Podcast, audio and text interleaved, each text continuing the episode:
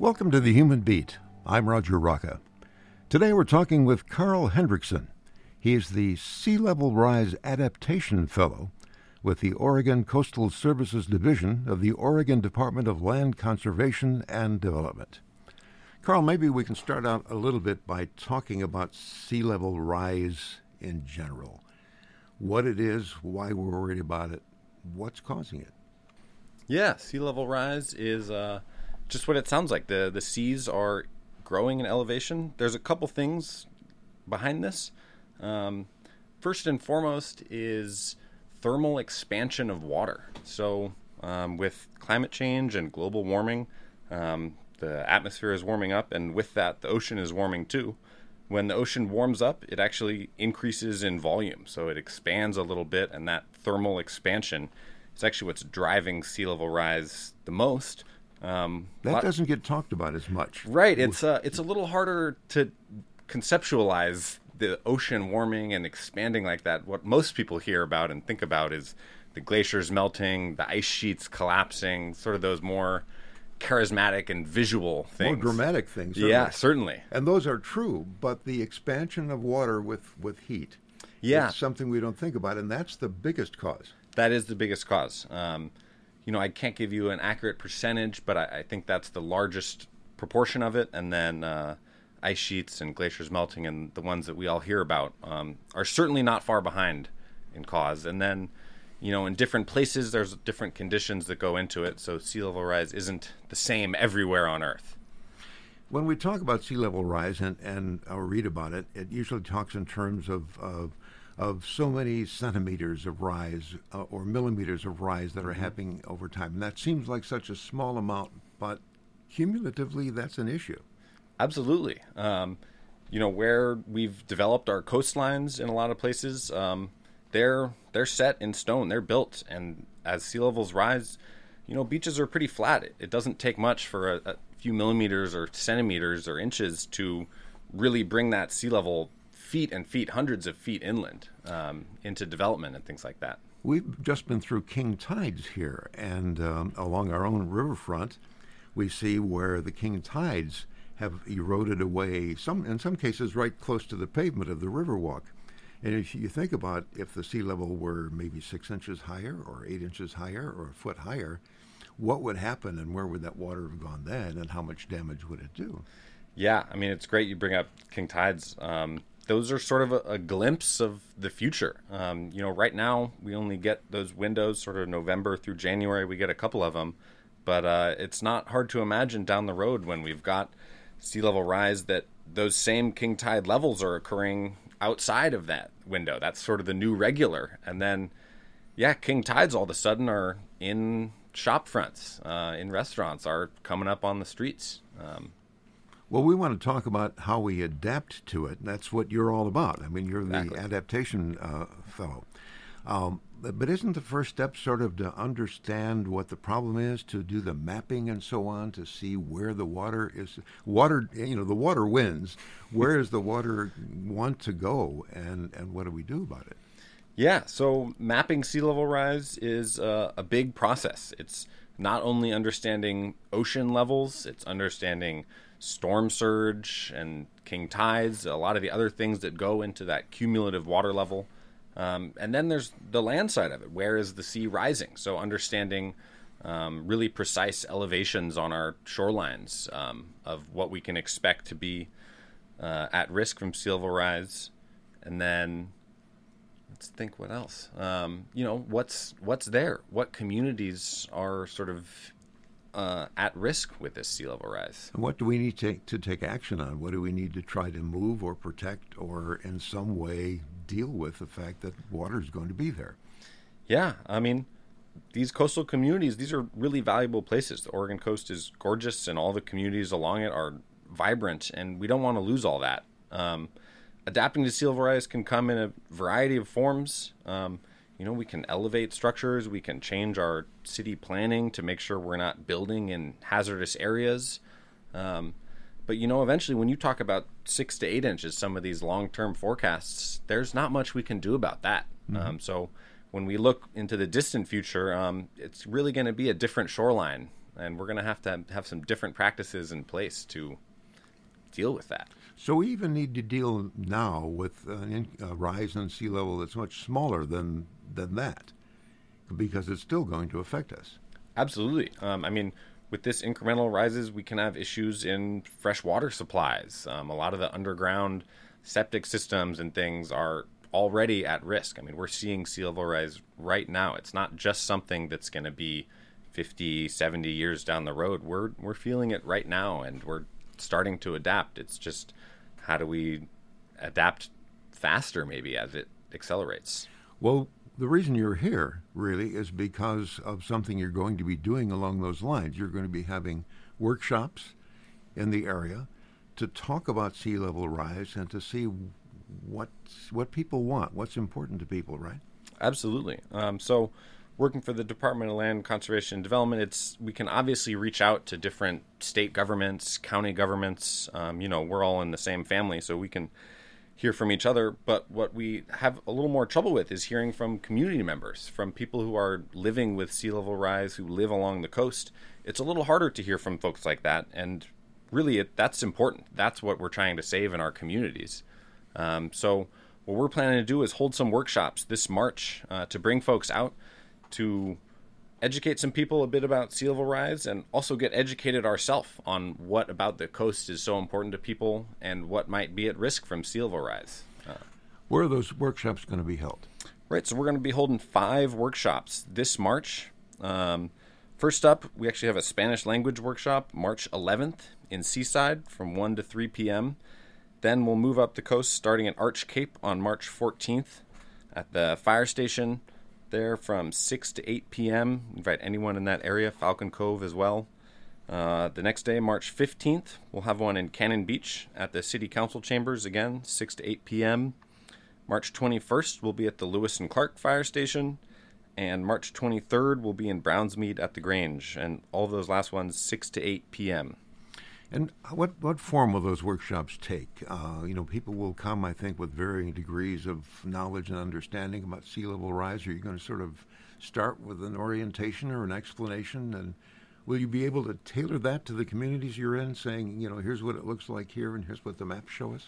Yeah, so just like we started off today, we're going to start off the workshops with a little bit of information on what sea level rise is, what's driving it, and what we sort of predict it to be like in the future, get everyone on the same playing field of understanding.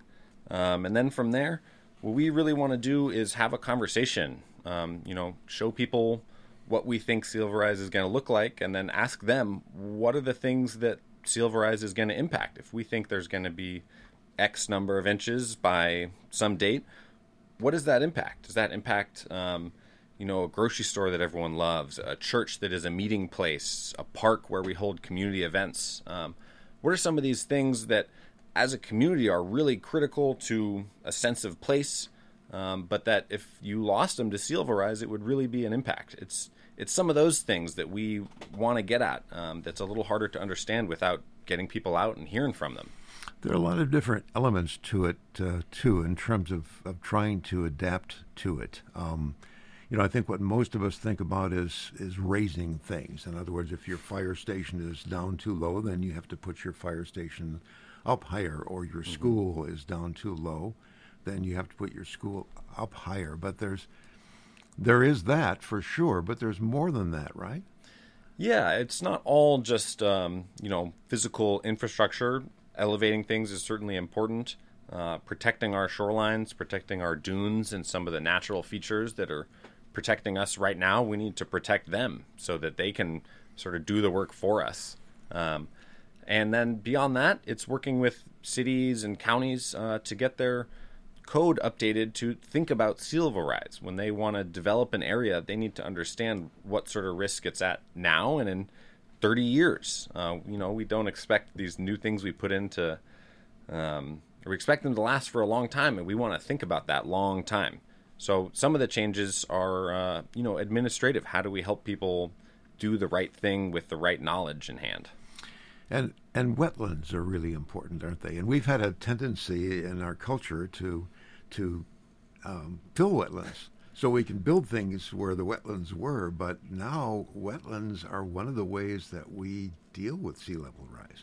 Absolutely. Wetlands help by being sort of a sponge for this. When we have sea levels rising in an area and we're worried about it overtopping into a neighborhood or something, if there was a wetland nearby, that wetland could soak up a lot of that water level. You'd see it filling there, and wetlands are meant to fill up with water, unlike communities. Well, we have an example here that everyone who lives here will know about, and that is south of Seaside.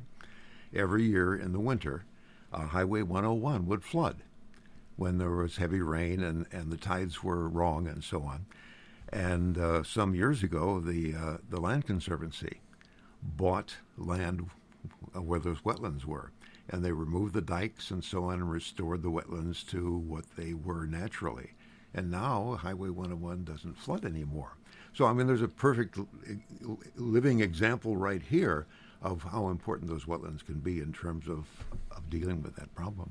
Yeah, absolutely. I mean, that's a great example. And, in the future, we hope to sort of take back some of these places that have been developed or drained and diked, and bring some of these wetlands back that, again, act as sort of a buffer, a sponge to help soak up some of this sea level rise and keep it out of communities.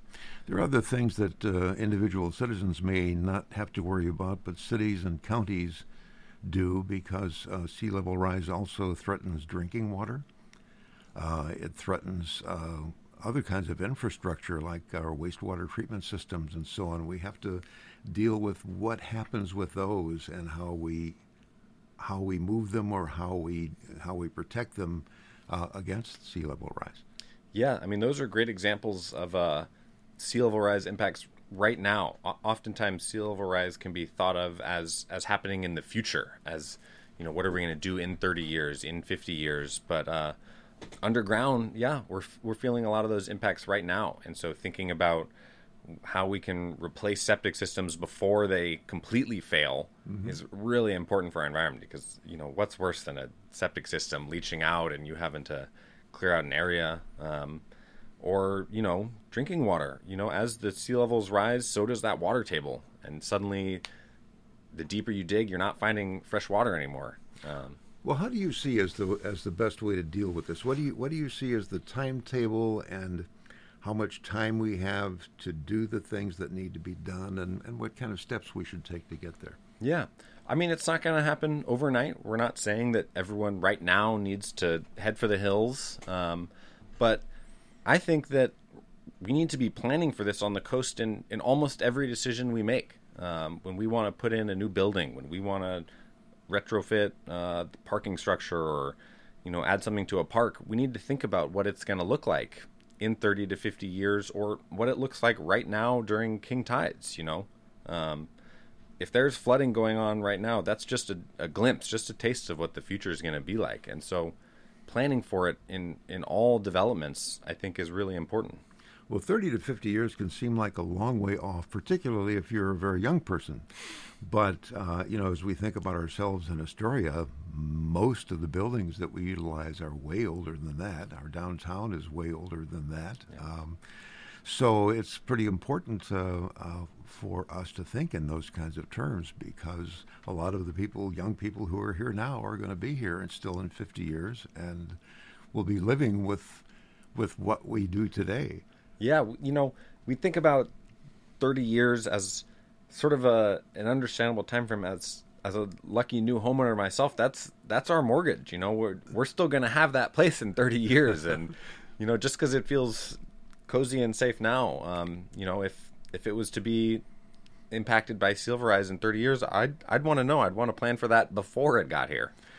So at this point, we just need to understand what is likely to happen, almost certain to happen, as things are going, and to make our decisions based on that in terms of what land uses we permit and who gets to build where and how we do those kinds of things.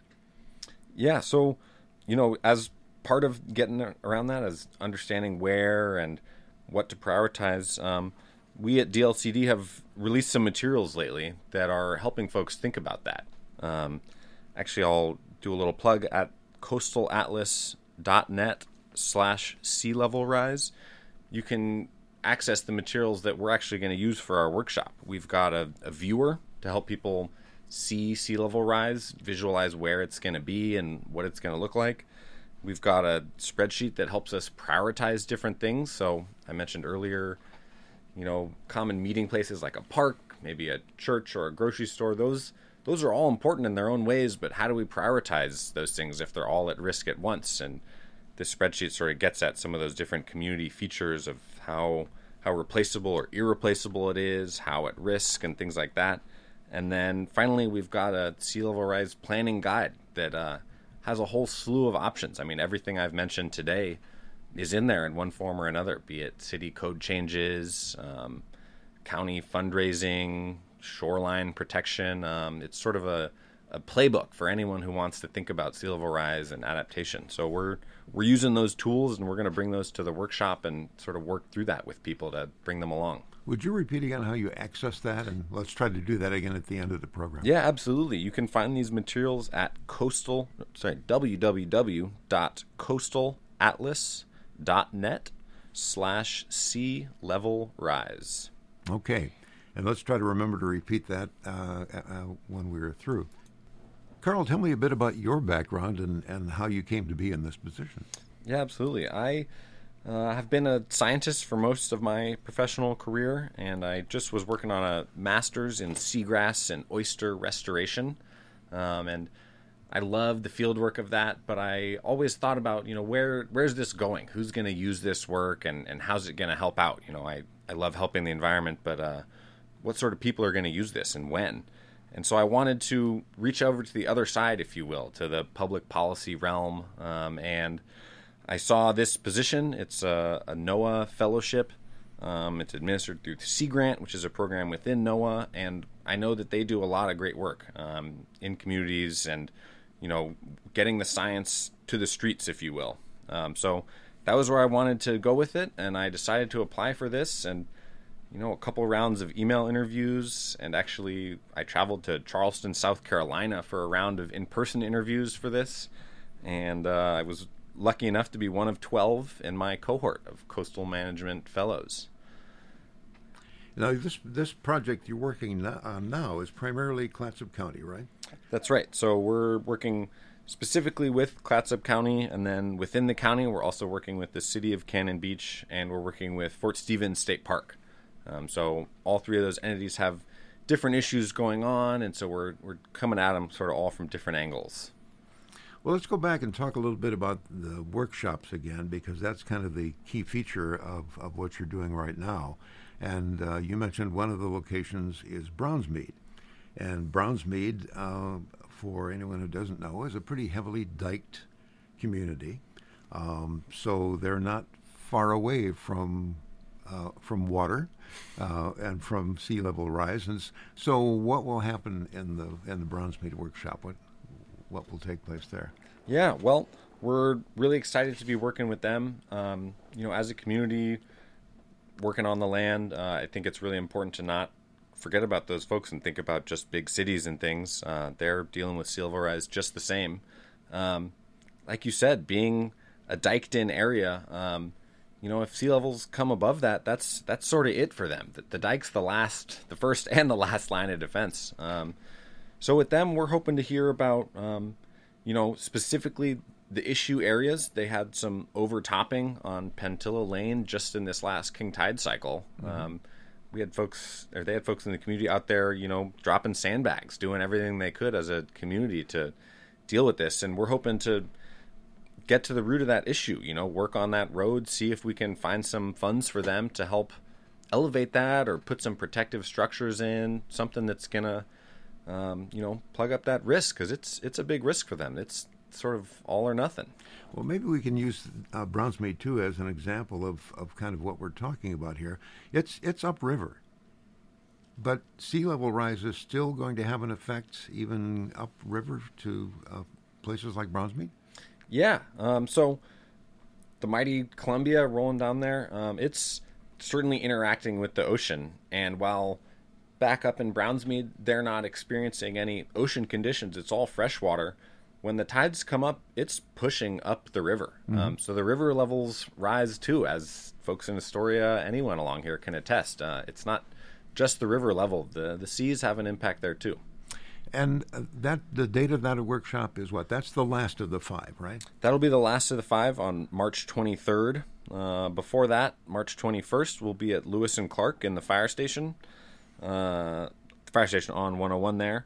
March 15th, we'll be in Cannon Beach at the City Council Chambers. And then March 14th, we'll be at the Arch Cape Fire Station. Again, we invite Falcon Cove to join us for that. And then March 11th, we're going to be in Seaside for a Spanish language workshop. And all of these places, in a different way, is a place that does have to look at sea level rise, because they will all be feeling the effects. Absolutely. I mean, Arch Cape and Falcon Cove, they've had some houses succumb to landslides and sea level erosion just in the last 10 years or so. So those communities are acutely aware of the ocean coming right up to them. Cannon Beach is the same way. I mean, when the king tides come in, it's getting into some properties. So, yeah, all these communities we're working with are definitely experiencing. I think in a way, people in this area may be more familiar with the idea of the Cascadia Subduction Zone and what we need to prepare for there, even though we have no idea when that's going to happen. Right. And sea level rise seems a little less scary, I guess, in a way. Yeah. But it has its own effects that we have to be concerned about. Not a tsunami, but the gradual taking away of basically lots of things we depend on. Yeah, it's good you brought that up. That's an interesting part, particular to this part of the coast, about sea level rise. It's not just the sea level that's affecting it. It's also local tectonics. So here in Clatsop County, actually... might consider ourselves lucky that there's this Cascadia zone, because it's uplifting a little bit as well. So relative to sea level rise, we actually haven't experienced it as bad as other places along the coast. There still is that impact. We're still seeing king tides eking their way up. But we've actually been in a relatively good position due to that. Now, when that event happens, it's going to be a different story. But I think that we're hoping... some of the impacts we're going to have with these workshops and sea level rise will work there too, you know, thinking about where to not build into the future and how to rebuild infrastructure to plan for some of this water inundation.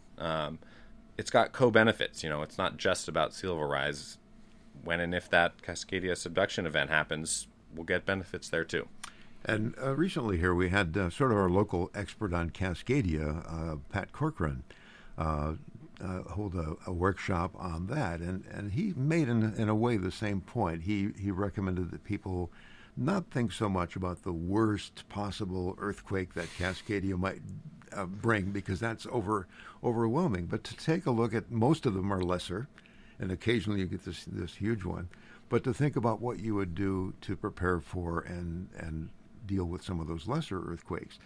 And those things that you do seem more manageable, and they also will apply if and when the huge one ever does happen. So it's kind of biting off what you can chew, I think, is a way to look at it. Right. It's not just Hail Marys. You know, we're not just saying hope for the best, but plan for the worst. You know, take incremental steps there. Anytime we plan something new, think about this. You know, have it in your mind, and so that when and if this does occur, we're a little more ready for it. Well, what happens after the workshops? What do you have planned, and what ideally would happen after the workshops?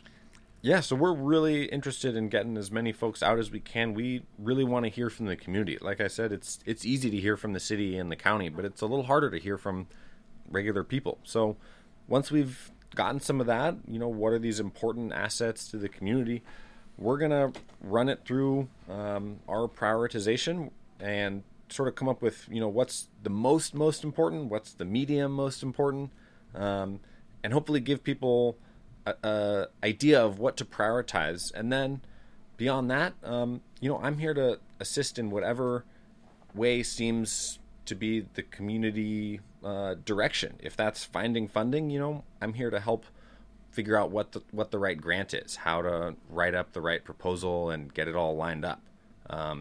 If it's working with subdivision to figure out what their new policy is going to be, you know, I'm sort of that liaison helping people work with the city. You know, my position is to help in general. It's not specific to any one thing. So whatever we come up with after these workshops, that's me.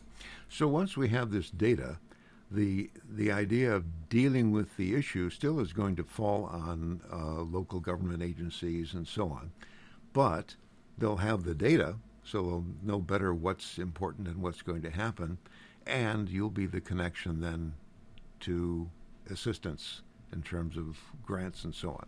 Exactly. You know, having this information, showing that you've done the research, that you've come up with what these things are, those are all important parts of, as you said, finding grant funding, showing that you're doing what you can and you need a little more help down the road.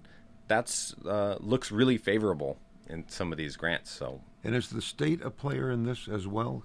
How does the state fit into this? Absolutely. I mean, the state administers grants through Office of Emergency Management and others.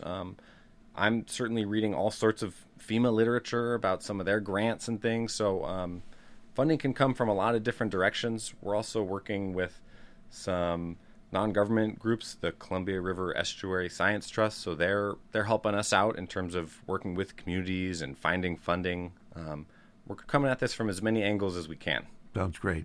Well, let's, before we finish, again, talk about the workshops and their dates, and also give that address for information. Yeah, absolutely.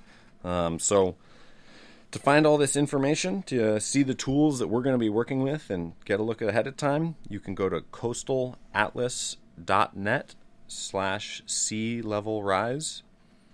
And then for the workshops, March 11th, we're going to be in Seaside from 1 to 3 p.m. for a Spanish language workshop. March 14th, we're going to be at the Arch Cape Fire Station from 6 to 8 p.m.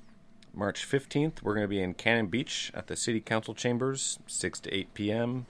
March 21st at the Lewis and Clark Fire Station on 101, 6 to 8 p.m. And March 23rd at the Brownsmead Grange, 6 to 8 p.m. Sounds great. We've been talking with Carl Hendrickson. He is, and I love reading his title, the Sea Level Rise Adaptation Fellow with the Oregon Coastal Services Division of the Oregon Department of Land Conservation and Development. Thanks, Carl. Thank you, Roger. This has been The Human Beat. I'm Roger Rocca. Thanks for listening.